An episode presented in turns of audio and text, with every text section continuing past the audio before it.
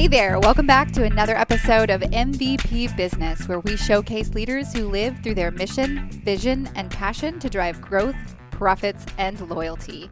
Today's guest is Ben Cecil. Ben is a rock star at storytelling through video. As founder of UPG Video, he's produced engaging content for a long list of elite clientele, such as Intel, Samsung, Texas Parks and Wildlife, Grande Communications, the Michael and Susan Dell Foundation, Merck, and many others of all shapes and sizes. He's a leader, a creator, a dad, and an all-around great dude.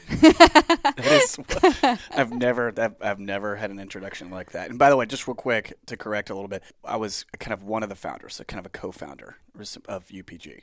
That's so correct. There's some pretty important people that helped us along the way. So. Absolutely. I'm gl- so glad you said that because we're definitely going to get into that as yep. we go forward. Before we get into that, though, tell me a little bit about Ben. How did you get into video to begin with? Um, I, I to be honest, um, just kind of growing up um, as a child of the 80s and early 90s, camcorders became cheap, camcorders became available, and so I kind of just always had one that I could grab. My my, you know my um, you know my father um, and a lot of people in my family were early adopters when it came to technology, and so video cameras were always around, and we goofed off with them, and uh, um, and I'm still goofing off with them today. So it's it's that's kind of how it started. Mm-hmm. Uh, I did go to the University of Texas, uh, you know, and, and, and went through their radio, television, film program. Um, but I don't know how much that actually helped. Really? so, um, no, I mean, it's I, I, didn't even you know they have what they call the production sequence or the open sequence back then. When production sequence is more intense, it's more film.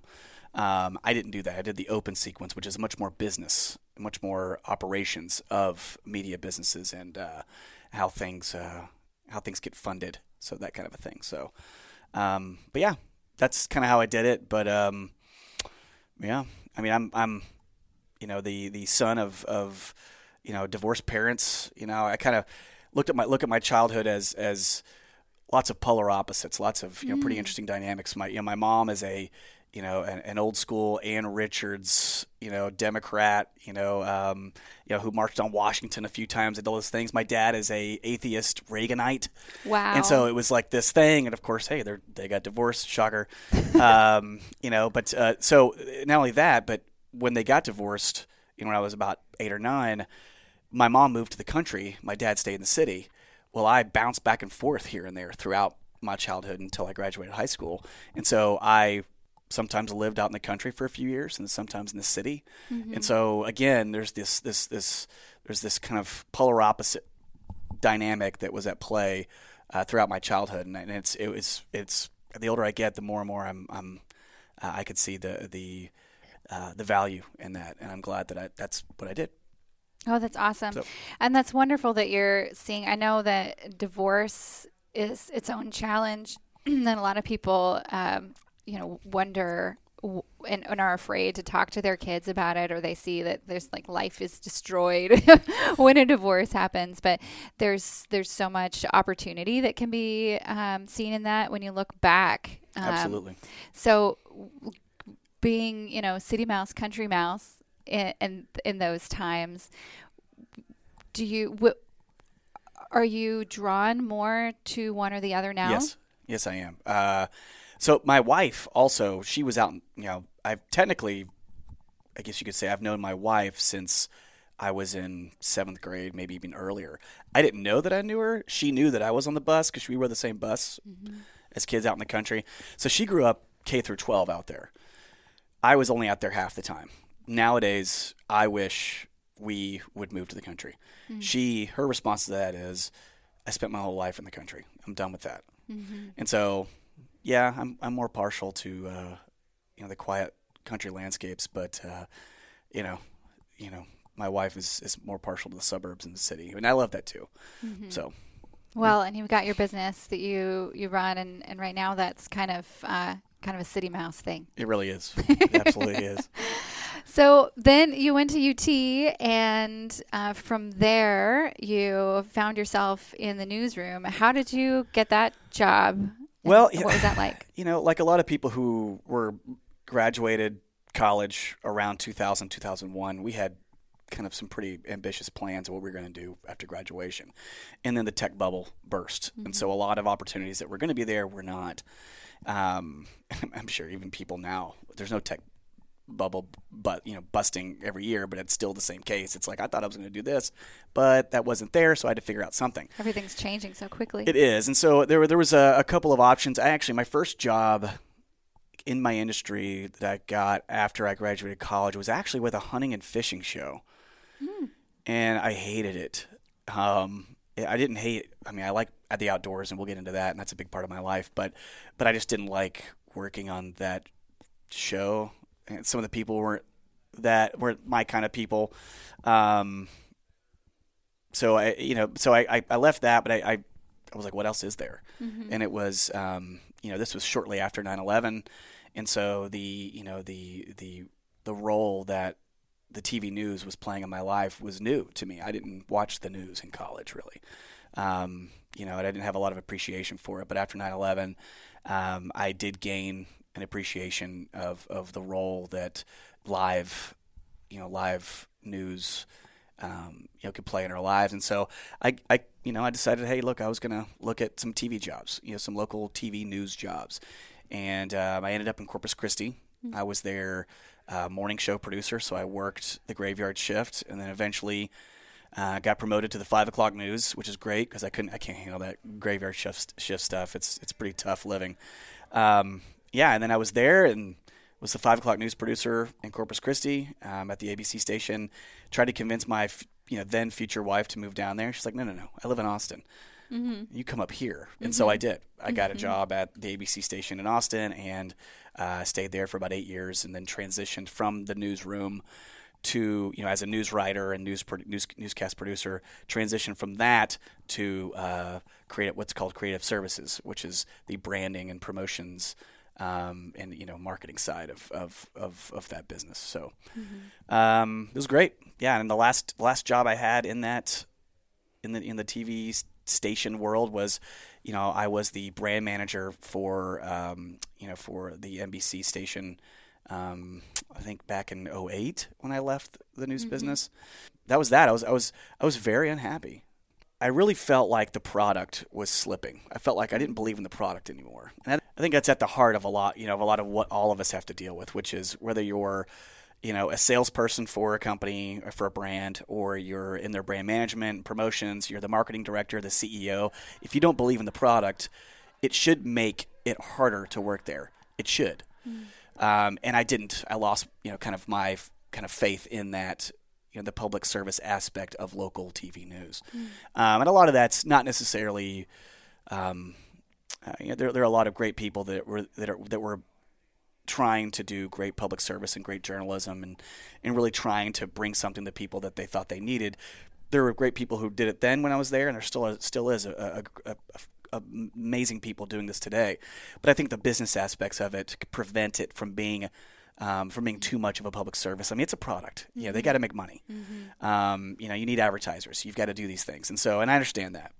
But eventually, I felt like just from a, um, you know, from my own, um, you know, my own beliefs in kind of what I, be- you know, what I believed in, what I appreciated. I, I kind of just the, the, it was a little bit of a, the fit wasn't there anymore, and so I decided to leave.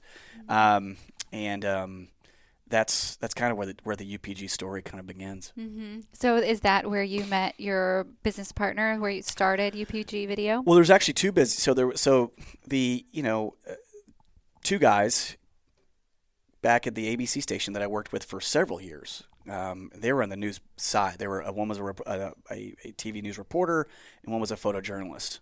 Um, and I'd known those guys for years, worked with them, uh, worked side by side with them um, and uh, they had as as my as I as I as my journey I felt like was coming to an end in the TV news business.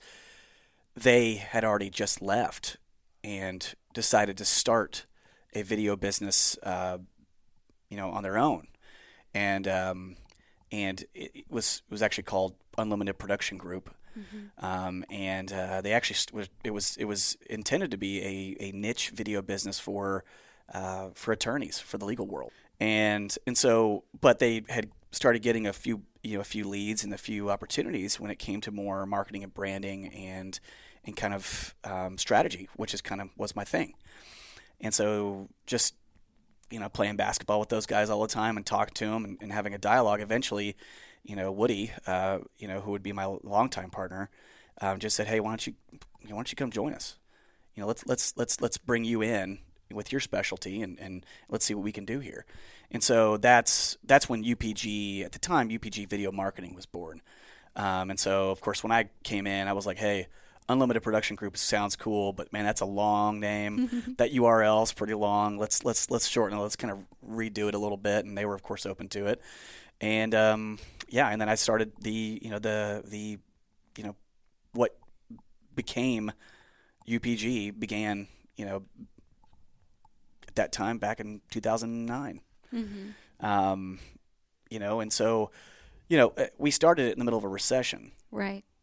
and so that, that, that wasn't ideal. But That's a good way to put it.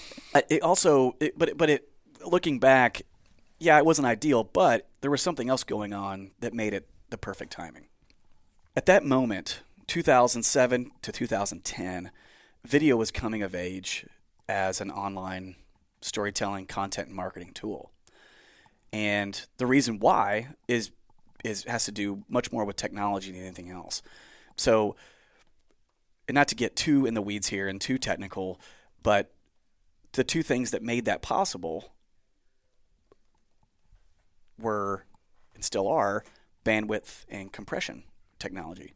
Bandwidth we all get, right? It's like, look, we we all eventually went from well, we all, if you're you know older than forty, you definitely did. Uh, we went from having you know dial up to all this, even really slow DSL, and then cable, you know, cable broadband, and we started having those speeds, and we could do a lot more. Um, that's part of it. That's you know that's that's the that's the part that had to happen. But also compression technology, and this is interesting. Just stay stay with me here. Compression technology has to do with packing the video into a smaller form, sending it through, and then unpacking it at its destination in a quality form. That's all that is. And so you can't stream, you can't just stream a file that main. It's if it's a 200 gigabyte file, you can't just stream it just uh, like you know like a fire hose all the way through. It's got to be shrunk down, compressed, sent, and then unpacked so you can view it. Right. And so at that time, between 2000, you know, seven ish, six, seven ish, 2010, that's when YouTube showed everybody that this can be done at a huge scale. And that's kind of, you know, um, when video as an online tool was born. And so we had, but that's not why we started UPG. That's not, that wasn't factored into, you know, the, uh, the equation of why we should leave our jobs, our you know well-paying jobs, and go and do this thing and make videos for people. Um, but it was you know um, looking back, that's part of the reason why we were successful, um, and a lot of business and a lot of uh, video businesses were, um, and so that was interesting. And so we were kind of off and running, but just because the technology was great and just because it was a you know a, a valuable tool or was becoming a valuable tool didn't mean that people were going to show up and start paying us to do it. right That's a that's a totally different that's a totally different conversation. Or is it? Oh Or no. is it? So I, that was my next question. Um, you you go into business with these ideas, passions, and it's the the right time. Um, you didn't plan for it, but it's the right time to, to go into this kind of business. But um, how did you go about taking a, a craft and a passion and turning it into a successful business? Where did you get your business from? Like where we get, where did we get our customers from? Our Yeah. clients? It's it's better if you call them clients. It sounds a lot better than customers. Partners. part collaborators.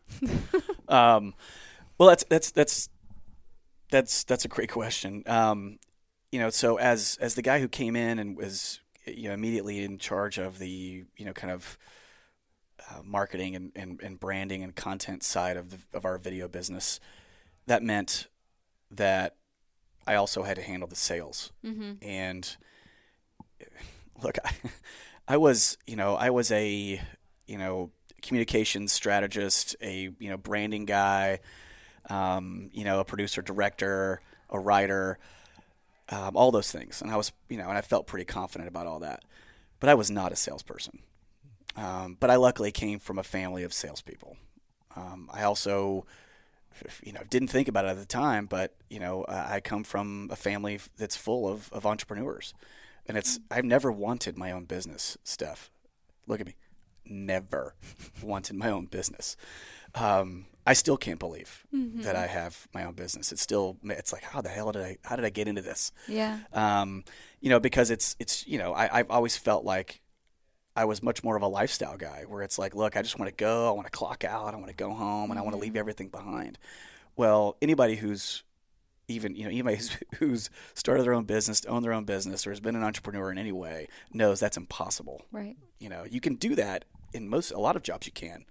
Um, you know, and so so the the the first thing that I did was just you know we we did you know luckily I found some people early on who were kind of in the industry, not the video industry, but the industry of helping people make money online.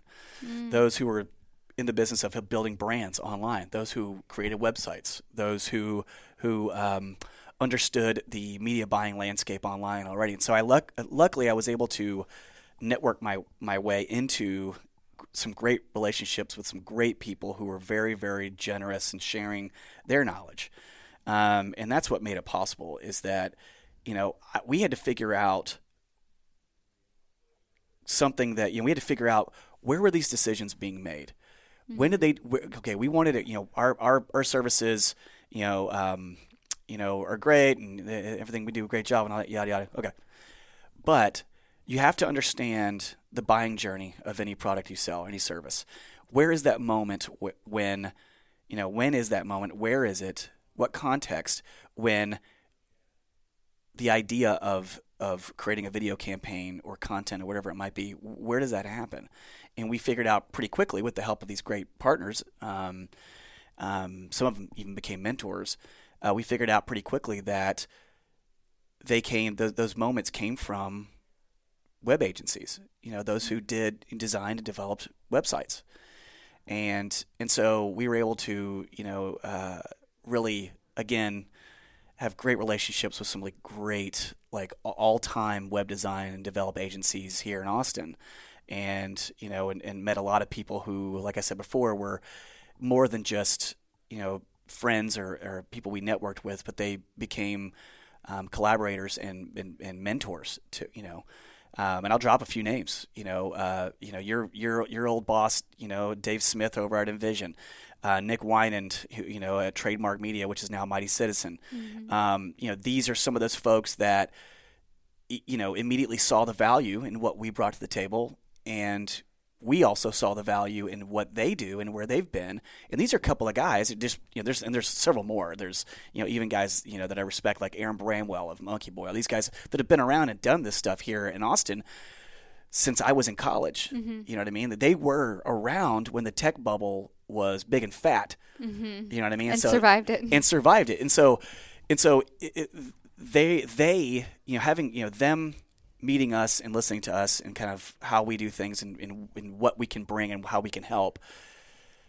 they were so open minded and, and really so um, um, really again very gracious and generous with their you know with with their knowledge and and um, and time that we were able to really craft the beginnings of what became a, a sales program for UPG mm-hmm.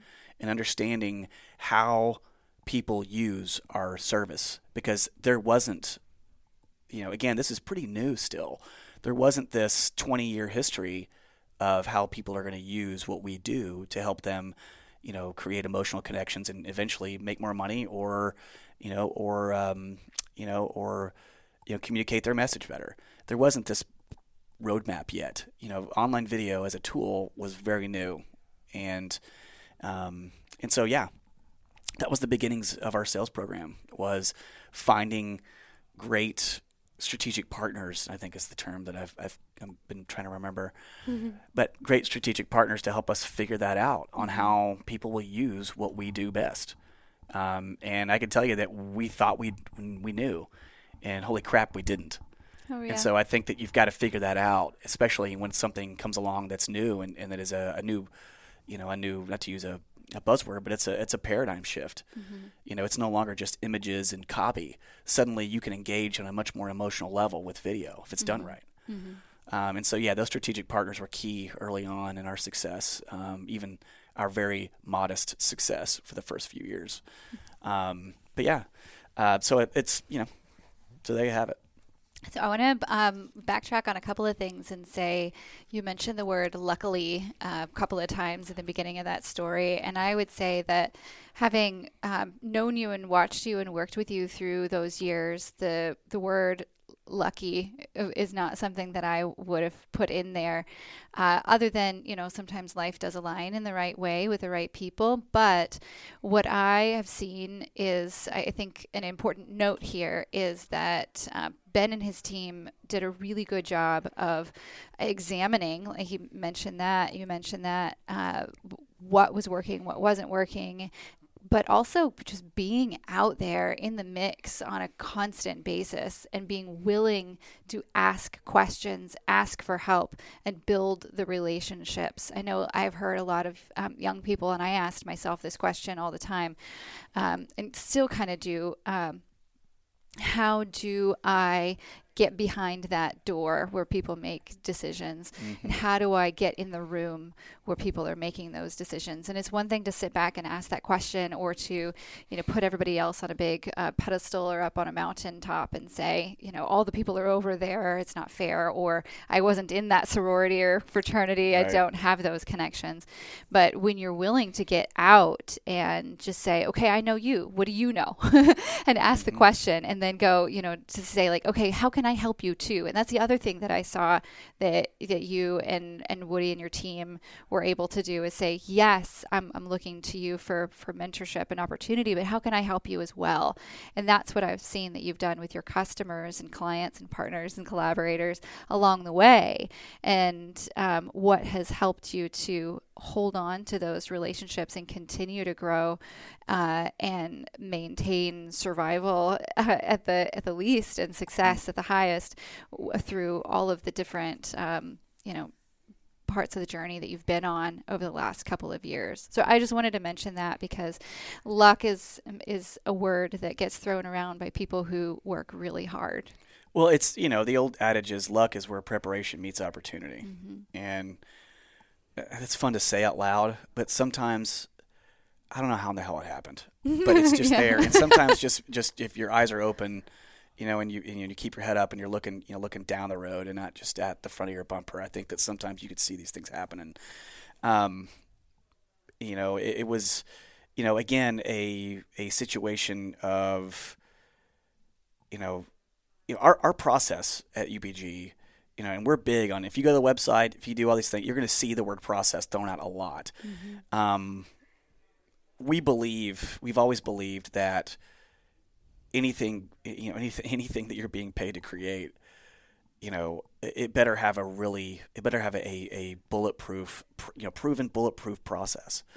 And we're big on that because ours is much deeper than I think, you know, a normal kind of video company that has mm-hmm. a, you know a couple of people that you know have some equipment they want to do that and they'll show up with a camera and that's that's great um, and there's a place for that there always is there's always going to be you know but for us it's you know we we've we've stolen a lot of of of plays from the ad agency playbook of of really doing deep discovery, understanding, asking tough questions, challenging our clients' assumptions, mm-hmm. asking why they think certain things. Mm-hmm. Um, and sometimes those answers are I don't know okay, well, let's keep talking about it and we'll figure it out.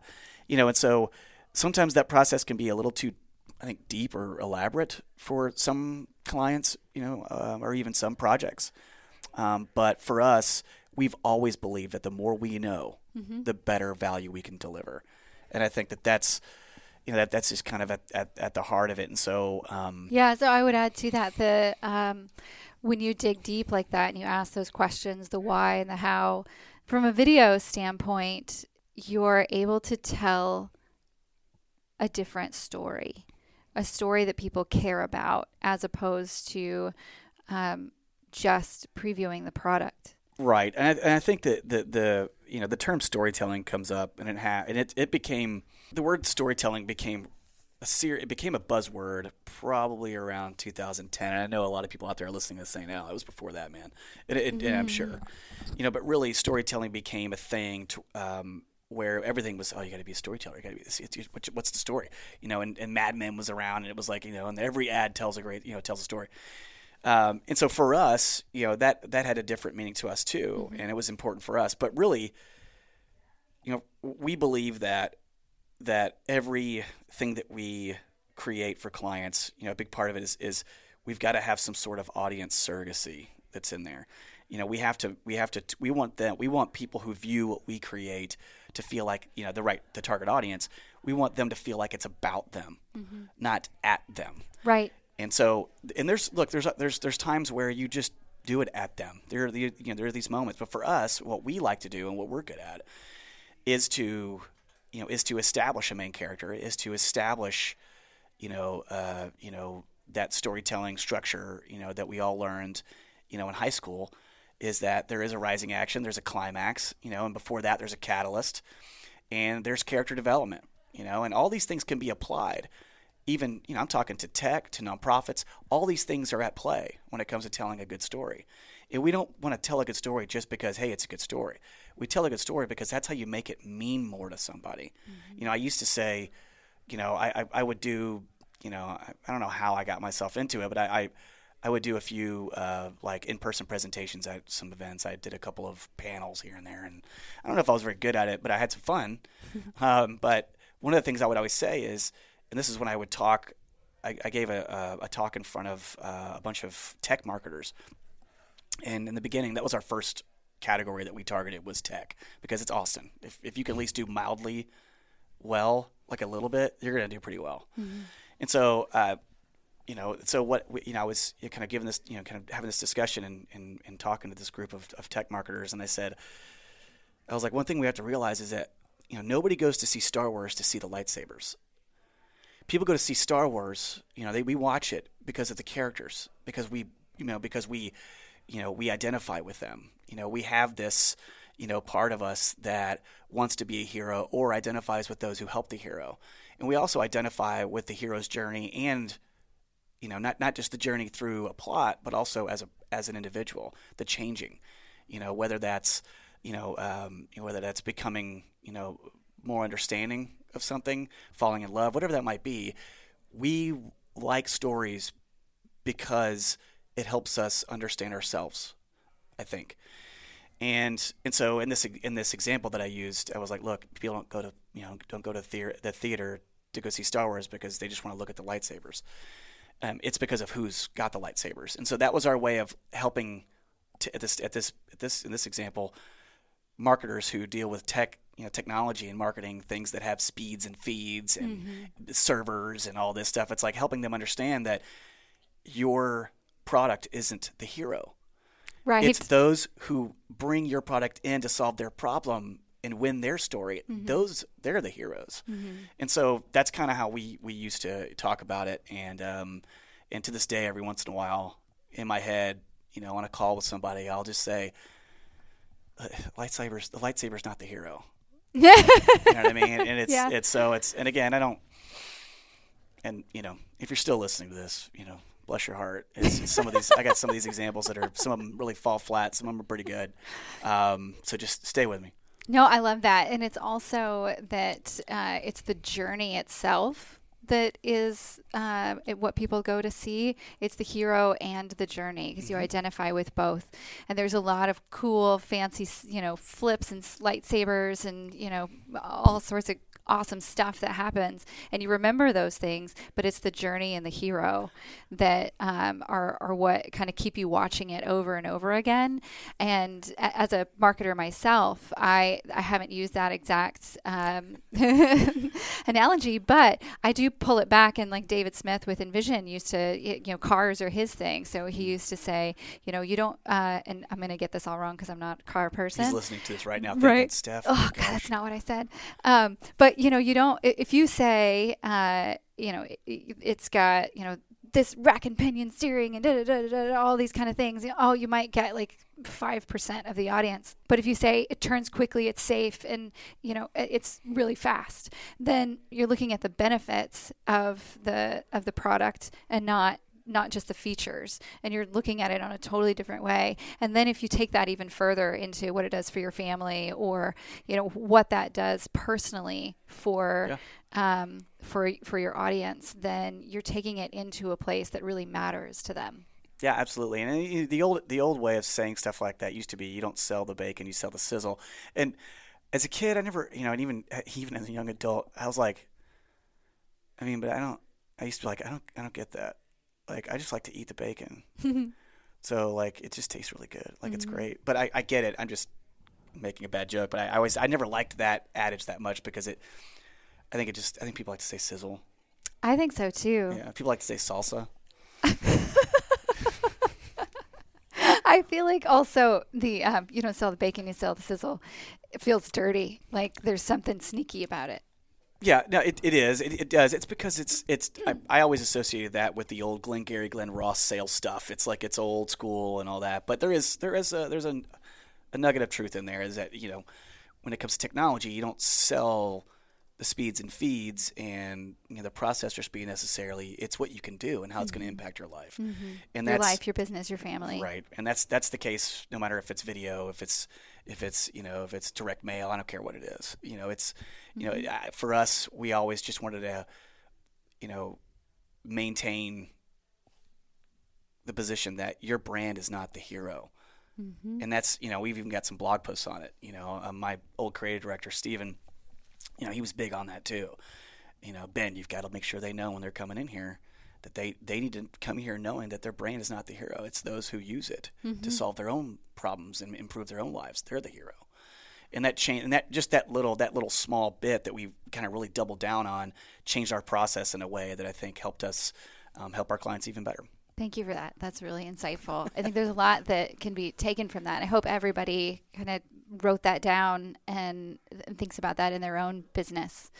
Um, it's something you have to constantly remind yourself of and make sure that everybody in your organization who has any direct customer interaction understands because the questions and the process are very different when you understand that you and your your company your brand is not the hero. Your product is not the hero. What it does is the hero. What it does for your customers and for you know the world or whatever it might be Nice.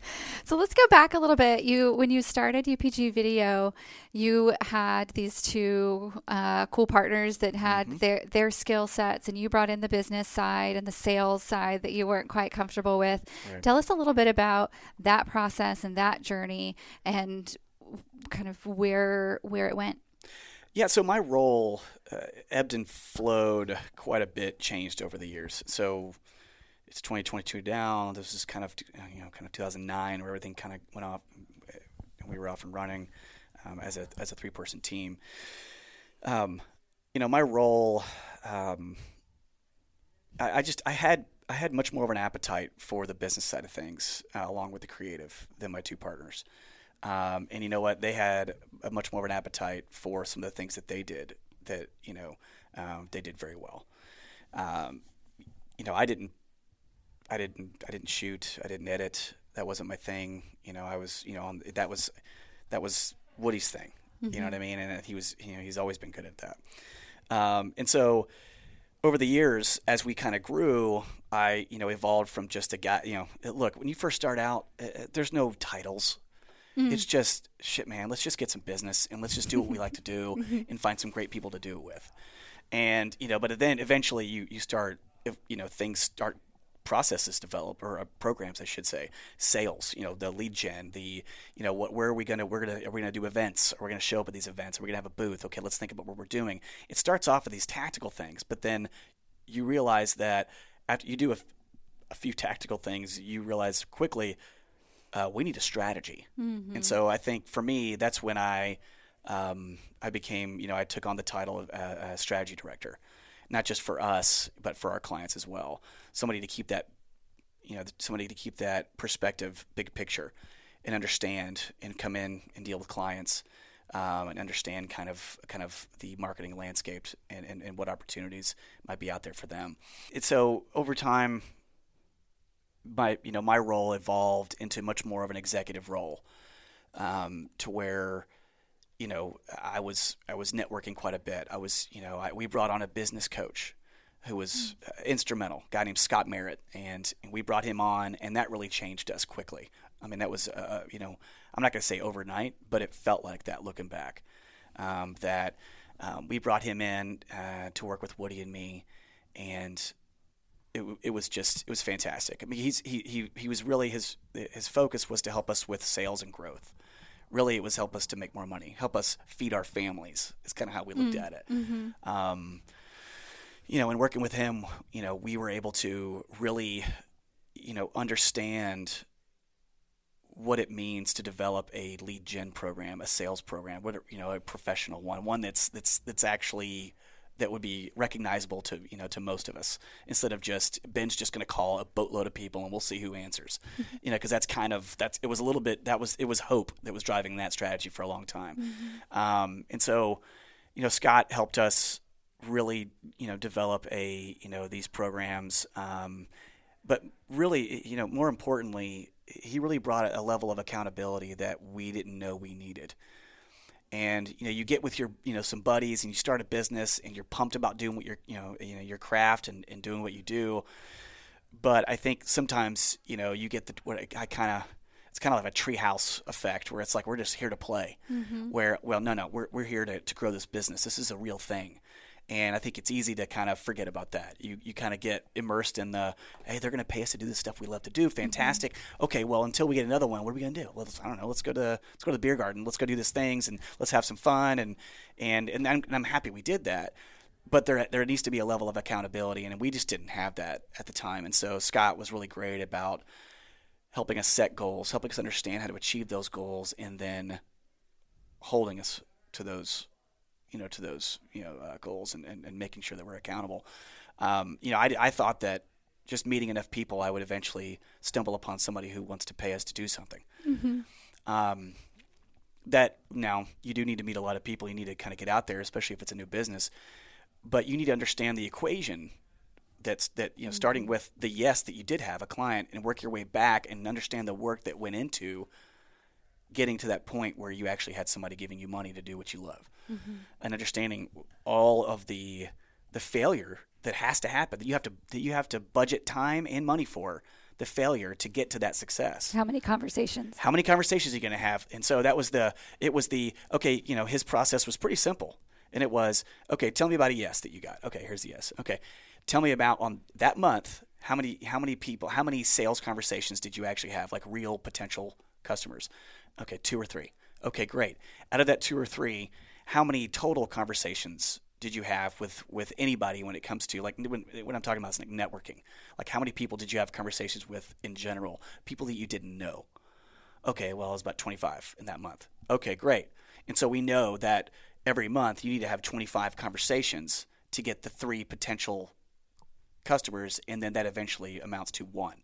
And so 25 equals 1. And that equation helped us understand how, well, helped me understand how I have to build my, you know, build my program and spend my time mm-hmm. every day, every month, every week.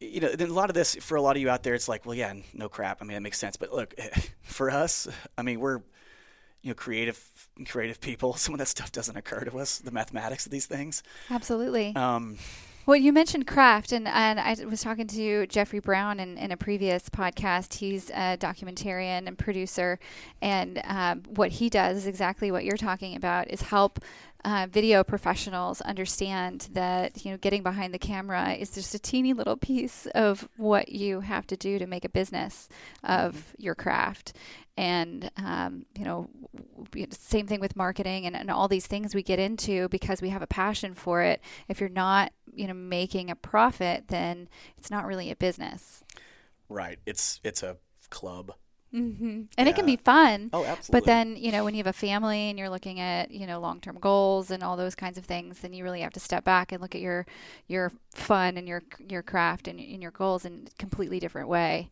Mm. So then, what happened next? Is you you got this sales process together, and uh, was it just you and Woody at that point? Yeah, so at, at we we had uh, you know Kevin, you know, was our other partner, you know, who's was awesome, still is awesome to this day. I love Kevin and, and his family. Uh, you know, he left. He, he you know he went to pursue a, you know something else, and you know that was you know that was great. You know for him, we're you know it was, it was a it was a it was a, a you know a very amicable ending. Um, you know, but he went off to pursue something else, and, and Woody and I stayed and kind of really doubled down again. I, I, I use the term double down a lot. I don't know how many times I can keep doubling down. I think once you double down, you're double down all the way through. But we keep doing it, and I think when you have your own business, I think that's kind of the fun. Not not that fun, but it's that's kind of the way you talk about it. Is that we're just going to keep doubling down. It's like, shit, man, how many times can you double down? Well, you know what? You just keep doing it until it works. Absolutely. Um, and so I, um, so yeah, so it was Woody, it, Woody, Woody and me, and yeah, we just we knew we you know we came to a point where we knew we needed to bring on people and we need to bring somebody onto our team. We needed to cross that line and have employees, and that is a huge deal. I don't believe I realized how big of a deal it was when we did it but it's so so much of a big deal when you when you ask somebody to come give eight hours a day 40 hours a week of their life to your vision to your dream that is a huge deal and i'm not saying that we treated it you know, you know flippantly or anything like that but looking back it's like man um, because as we continue this conversation, it's that big deal that eventually becomes part of, of a little bit of my demise later on. Um, but it, it's it's uh, but we brought on you know we, we decided we needed to bring on you know scale a little bit and bring on some some people who knew more than we did. You know, who had something great to bring to the table, and that's uh, you know that's when we brought you know we you know after a couple of after one bad failure of bringing on somebody we shouldn't have, we brought Steven on, who uh, was our first creative director, um, and you know he's he's a guy that his background is you know he's a little older than us.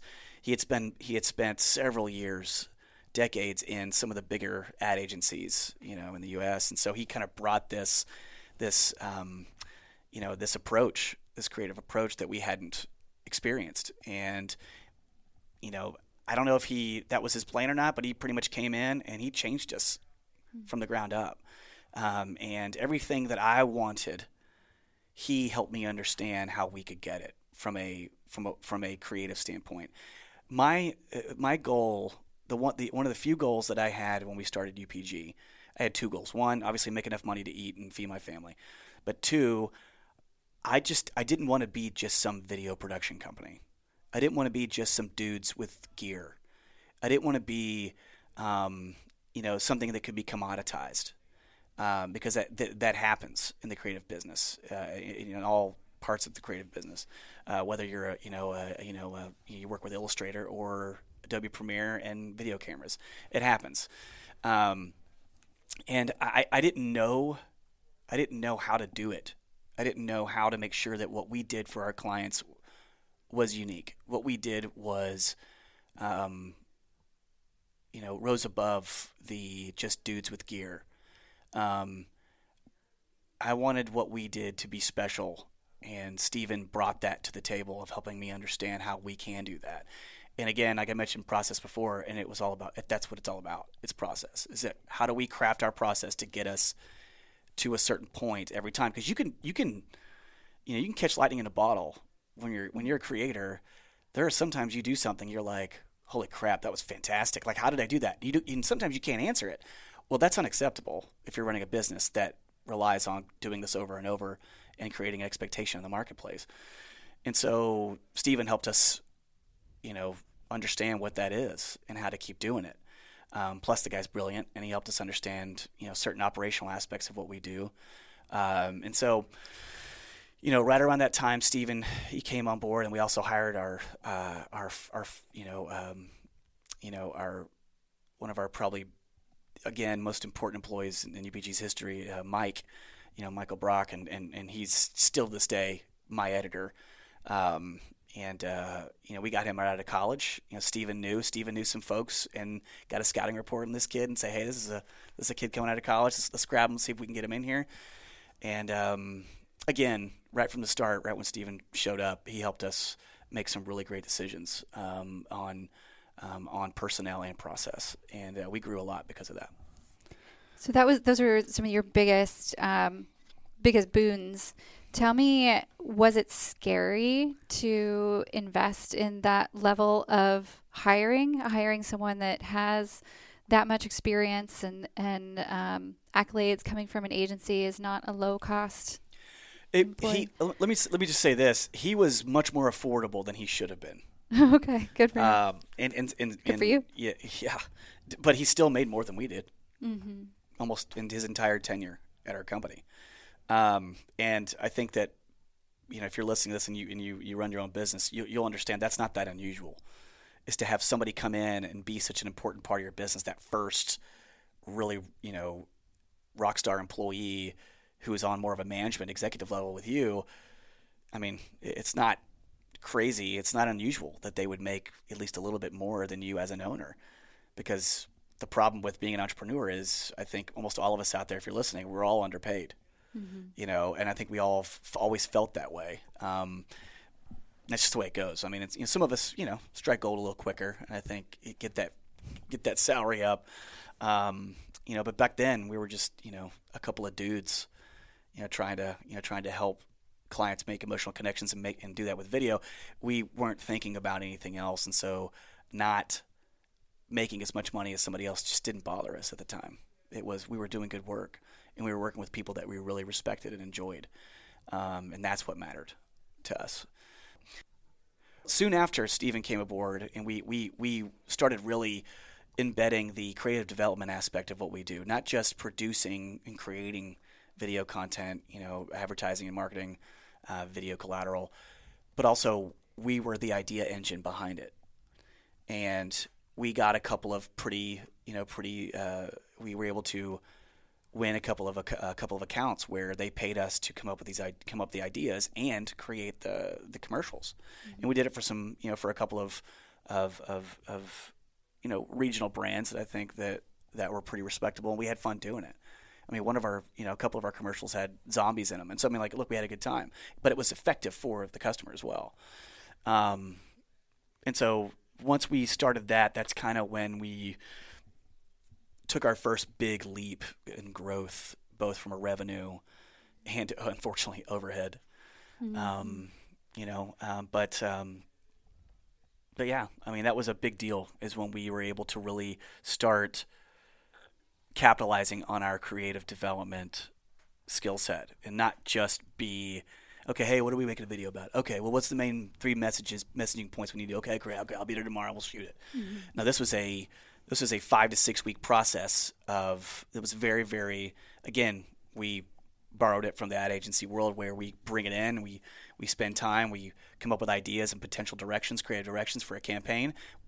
We pitch them they they pick one of the directions we refine it we start producing scripts and you know storyboards and all that and then we go do it um, the difference is is that we would have invoice we would be paid retained before we do the creative development work. Whereas in the ad agency world, a lot of times it's you whoever has the best idea wins, and you have to do a lot of spec work. Well, we weren't going to do any friggin' spec work, mm-hmm. and so mm-hmm. it's just we couldn't afford it. Right, it's just not going to happen.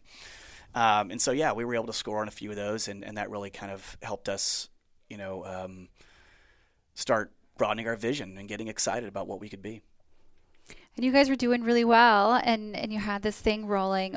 What happened or where did um, woody when did woody decide to exit the business? Um, i think that was around 2016 17 so it was about five years ago ish mm-hmm. um, yeah so it was it was before i kind of talk about the, the the end of our partnership i think it's you know i want to throw out there that you know when something ends and i think it's it's good and, and i've i've you know, um, I've heard somebody talk about it when it comes to divorce as well, is that it's important that when something ends, that you have good perspective on it. And I think for me, this wasn't a failed partnership. Mm-hmm. It wasn't. It was very successful. Um, it was my second favorite partnership I've ever been in, only to the partnership with my wife. Um, that it just ended, Mm-hmm. you know, and there can be an ending without being a failure. You know, it's just the way it ended, you know, and at, a, at a, there was just a point where he, you know, he, I wanted something from the business. He wanted something different. And we both, you know, we both thought, you know, felt that it was, you know, better if, if we go our own ways to pursue it. Um, you know, and luckily, you know, and I, I know you're gonna, it's not, this is luckily, so you can't correct me on using the word luckily again. luckily, he's, you know, one of the best people I've ever met. That he is as genuine and as gutsy as anybody I've ever I've ever been around, mm-hmm. and that made it that made the end really clean and respectful and full of of of gratitude, and that's something that no matter what ends up happening with UPG from here, you know, until I you know I'm done working, um, I'll look back as uh, at the, at the way that that ended as one of our, our greatest accomplishments. And it seems weird that that would be. I would never have felt like I would never have thought years ago that that's the way I would feel. Like you're going to think that the way you ended a partnership is a, is an accomplishment. Hell yeah, because I love the guy. You know what I mean? And I know he loves love me, and I still and I that. still and so it's it's it's you know, and that happened. In, and, and again, we're going to keep talking about kind of how UPG changed dramatically over the next few years, and that was something that I, you know, wanted to maintain that satisfaction regardless of financial burden. Um, and if you want, I'll, I'll start going into it. So, you know, so um, you know, there came a point where you know my partner and I split.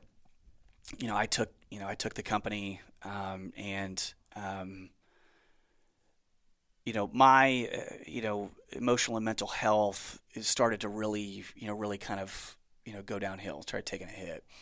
Um, you know the having a six or seven employee company when you you, de- you depend on a almost uh, you know contract to contract one off to one off business model and sales model that's exhausting and i was the primary primary the only salesperson on the team so it was up to me to you know to you know to, to bring home the bacon and, and you know and all that and I don't know why I never used that saying. I'm not sure why I just did. Bring because home the bacon and make it sizzle. sizzle things in my head now.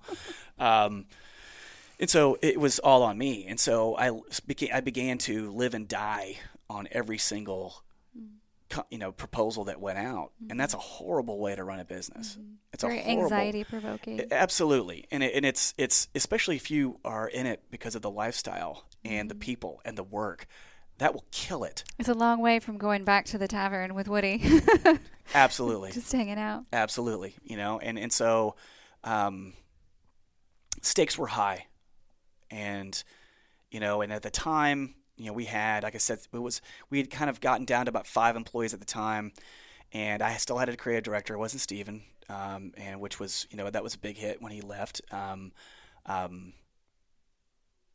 and then we, you know, we had our, our you know, our producer. We had a couple producers and an intern and an editor, um, and And you a know, lot of contractors that for every gig you'd, you'd 100%. figure out who yeah, was going to do what. Exactly. You scale up and you, know, you scale up and down, you know, to get all that stuff, and you have to, you know, kind of really, you know, take a different tool set to every project.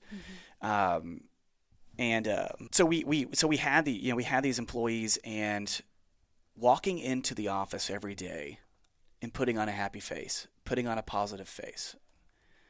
You know, kind of not letting them see your you know the fear behind your eyes at every staff meeting. You know, um, that's a real tough thing, and that really that is you know when you do it over the course of a few years it's a whole new level of emotional exhaustion. And i didn't want i don't want them to know my pain. I don't want them to have any of this burden of trying to keep this business afloat.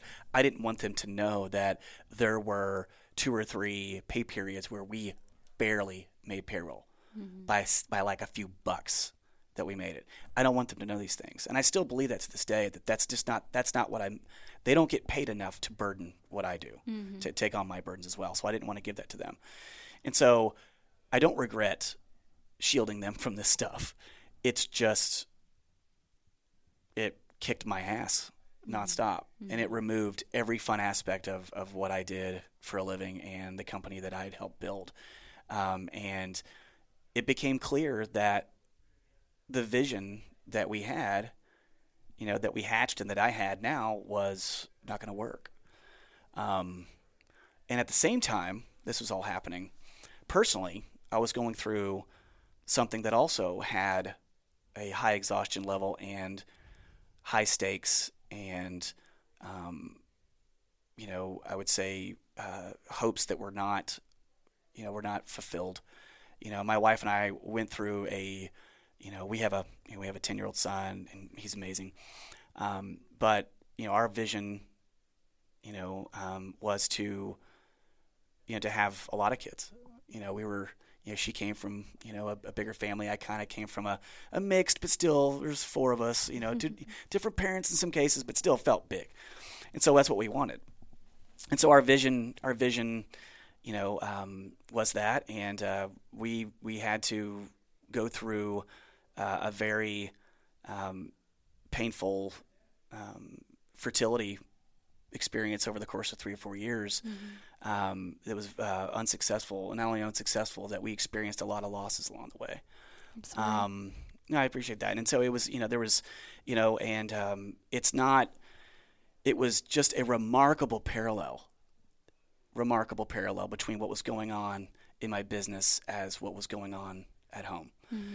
Is that you have a vision, you have dreams, and when those when you realize that the the hopes and dreams that you've built your life around for several years are no longer going to happen, that creates, uh, uh, you know, a a very I don't even know what the word. I don't know if there's a, a, word that can describe it, but it's so disruptive that it, it shakes you to the core. And I had both of those going on at both home and at, at the office, and so I was exhausted from a professional you know standpoint of, of my job.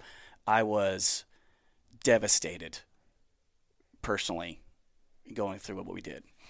Um, and you know, it was, and so it, it made things, you know, it made me very, it, it made me very, not risk averse going forward. It made me kind of stakes averse where when there's high stakes and things matter big time, I was done with that.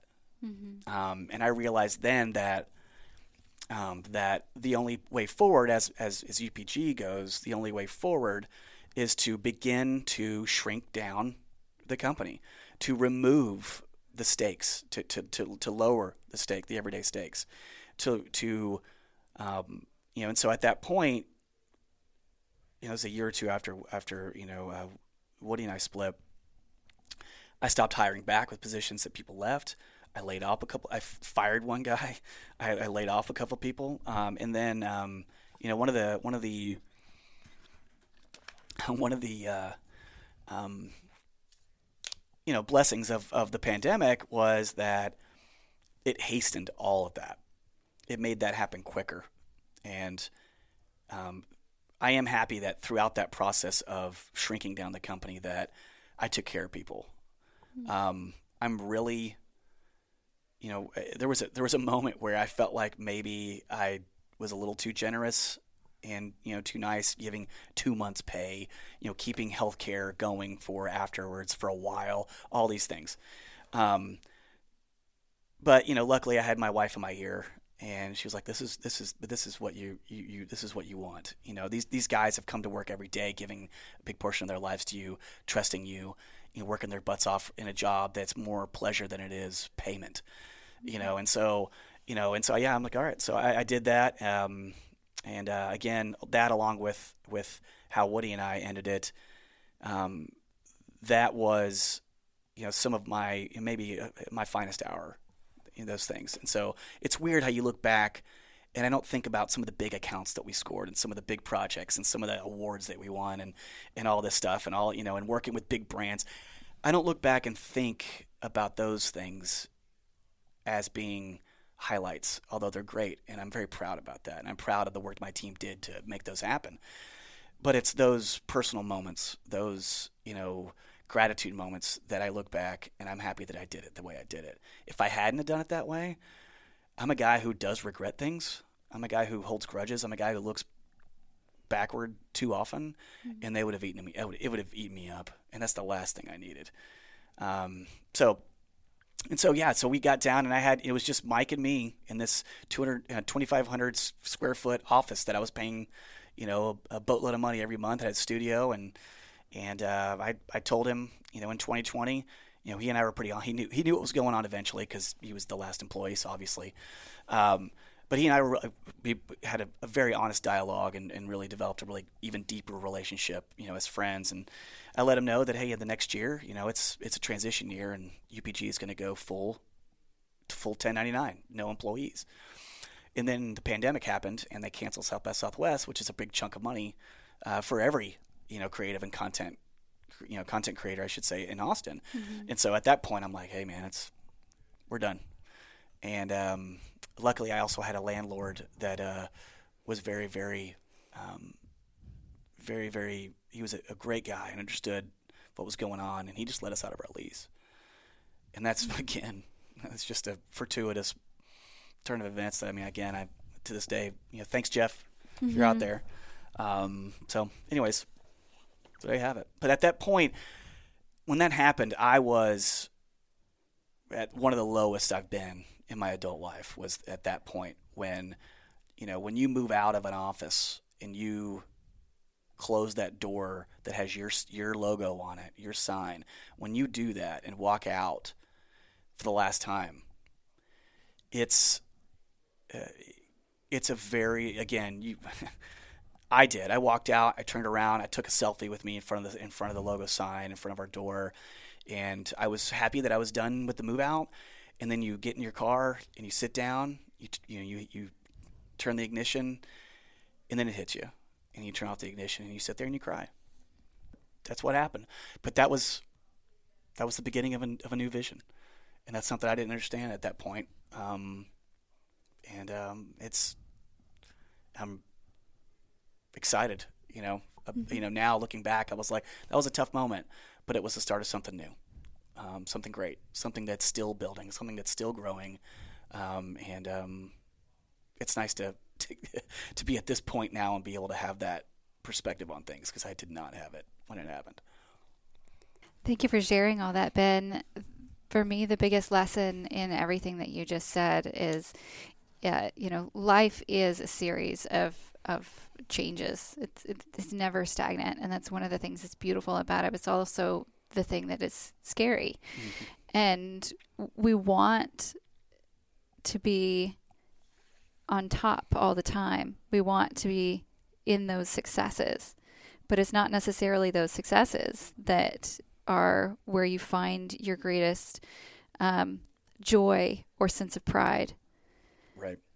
And looking back at, at everything that you just talked through and I know that there's even more you know depth and breadth to, to all of those those stories and, and everything that wasn't shared um, it is uh, so wonderful to look back and, and see all the relationships and all the successes but also the grace in which you handled um, all of those situations and the fear that you were able to overcome so now that you are uh, running UPG on your own and it's contract only, what do you see happening now and into the future? Well, I think that you know. Uh, consistently good work is always, you know, is always really obviously really important. And so the great thing is that after I converted it to you know uh, you know a, a no employee kind of business model is that I'm still working with the same five guys mm-hmm. with everything that we do. Mm-hmm and they've stayed with me. And I think that's that's that's the thing that is just very it's it's been very very very encouraging and and just gives me a real positive feel looking forward and also gives me a sense of optimism and also a sense of a sense of of you know whenever we you know, a new challenge comes my way that like oh we'll we'll kick ass at this because I've got a great team still and that's something I was afraid of mm-hmm. um, you know I, I throughout that whole process of kind of winding the company down you know, I took a, a meeting as somebody, a friend of mine said, "Hey, you should meet so and so. She's she does this thing and she does some work here, you know, whatever." I'm like, okay, and I've only I only saw her once. I forgot her name, and that's bad. I'll have to go back and figure it out. But I forgot her name. She was she was kind of a jerk because of how absolutely just straightforward and honest she was, which I like that. And I'm not saying that people are straightforward and honest are jerks. I mean, I can be, but but like she just she when I told her about what I was doing and I was thinking about this and that, and she goes, I, and she stopped me and she was like, "Why do you have employees? Why why why are you paying? You know, why do you have all this going on?" And and so and it was one of those moments where I was like, "She's a jerk," Mm-hmm. but that stuck with me. It was a moment that was I asked myself, why do I? And the answer was I was afraid. I was afraid that the work would suffer. I was afraid that consistency would suffer. I was afraid that we, I, I would look weak, that UPG would look weak. And here's the thing that wasn't the case. That's not what happened. You know, it's not, we are not, we are stronger. You know, what we do, our work has gotten better. Um, our, our, you know, um, uh, because of the lack of, of overhead and, and, um, um, stakes that I that I used to have, I can say no to things that don't fit us that well. Mm-hmm.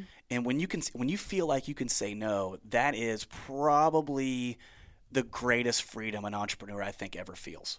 Is the power you know, there's actually a book called The Power of a Positive No. Mm-hmm. And, and it's it's I've I've you know, look, I've read it cover to page 25 because you get it pretty easy. A lot of those books you get in the first like three or four chapters, you're like, I get it, and, it- and and I felt great, and I'm like, okay, cool. But the power of a positive no, the the whole the, the feeling behind it is is that the best thing for you most times is to say no. I've had we've all a lot of people listen to this. You've probably had clients that have come back to you that you said no to two or three years ago because they weren't a good fit because they didn't have a budget, but you did it in a way that was a positive no, and then they come back. I've had that happen uh, several times. Um, is that so? There is a there is a power to know that I think that to a positive no that I think we all need to take a minute and just appreciate is that saying no even when you need the money and you're like holy shit I don't know how we're going to make ends meet but you know what I'm not going to do is work do that project you'll work it out. And I think there was this fear before I did all this that I wouldn't be able to work it out, that I wouldn't have a good, you know, a good level of work anymore, uh, like quality of work. And again, like I've been saying, eh, that's just not the case. There's there is fantastic light, not even just light at the end of the tunnel. It's there is life at the end of the tunnel, and mm. it's been fantastic. And I think it's made the work better when you you know when you can have these conversations outside of the employment context. You know, I look, I miss having a team every day sitting in the room with me and you know, down in the bunker. I miss that a lot. And that's one thing that I'm trying to figure out how I get that back. But I do I we've gained a sense of of of collaboration that we didn't have before. Um, when you have somebody sitting in front of you who's on your team and you're kind of in, in the boss kind of position when you're when they're salaried they're, i don't know if you get true honesty. When they're not salaried at least in my experience i get a lot more honesty and i get a lot more brutal honesty in some cases about about how the project's going and how we can make it better mm-hmm. you know i've been called out and that's a mean way of putting it but i've been I would, you know called out by people I trust that I you know, freelancers that I work with about like why are we doing it this way? Why not this? Why why yes to this and not this? And I think it's important to have that discussion and have that honesty. Honesty is what makes good creative. Mm-hmm. Good work in general. It's it's hon- honesty about the audience, honesty about who they are, what they want, what's going to make them say yes, and what's going to also you know make make them you know uh, have them you know have their hearts fill and me- remember that you did that. Um, it also is honesty about what it is that your you know your agency can do for them and how you would do it, and honesty about budget. So, you know, honesty is important, and I think that that's one of the big things that I've got I've gained out of this whole thing with this new way of you know doing things with UPG is that I I think there's just a lot more honesty um, when it comes to the process. Um, and as I've said many times, process is paramount. It's you, you can't see us in the studio right now, but I, I try. I keep trying to drink water, and we've got these headsets on. We look like, you know, like like you know, we're calling a basketball game, um, and I'm trying to drink my water, and it's been very difficult. Um, I keep just hitting the bottle onto the microphone. Steph's taking notes. She's like, "We got to cut this part."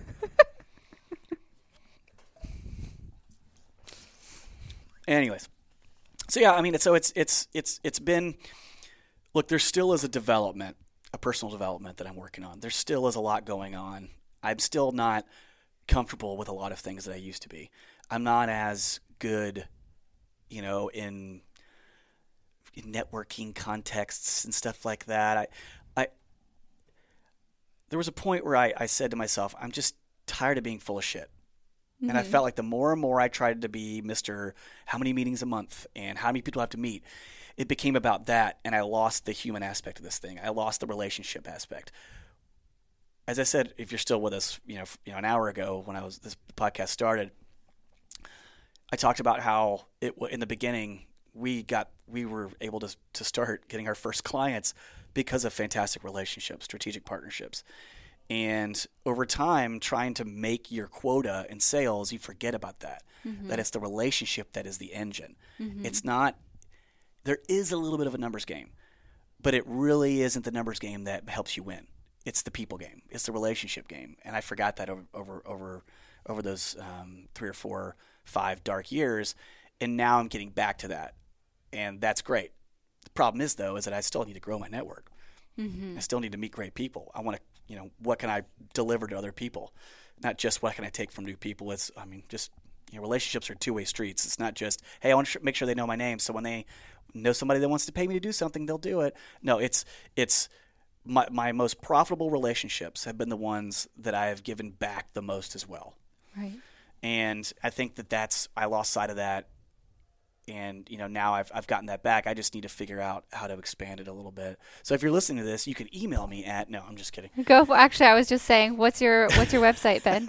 Uh, oh, our website is uh, upgvideo.com um, upgvideo.com and i mean it's you're going to see all sorts of different stuff. You know who else you're going to see on that website is you're going to see a video um, that's on the homepage second from the left and you'll see a thumbnail of the lovely Stephanie Silver. She's in one of these videos, and so I definitely encourage you to watch that one at minimum.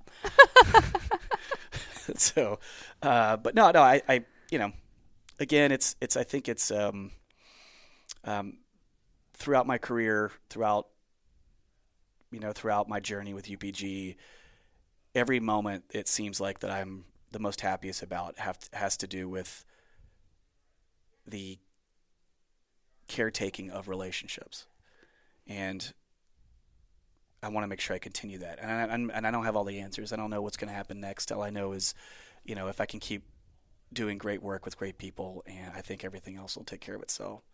Um, I don't know. I could be full of shit. We'll see. Find out if he is next year after the break. Thank you so much, Ben. I've really enjoyed the conversation and your honesty. It's been absolutely fantastic. I hope people listening to this aren't. If you spent the whole hour or however long, she, I mean, she could cut this down to 10 minutes. She might. Um, but I hope it was worth your time. And um, thanks for bringing me in to talk about it. I love being around you. Thank you. I love being around you too, Ben. Hey, so what did you think of MVP Business? If you liked it, please subscribe and tell all your friends. Follow us on Instagram, Facebook, and YouTube. If you didn't like it, don't just leave. Let me know what I can do to improve, who you'd like to hear from, and what you'd like to learn.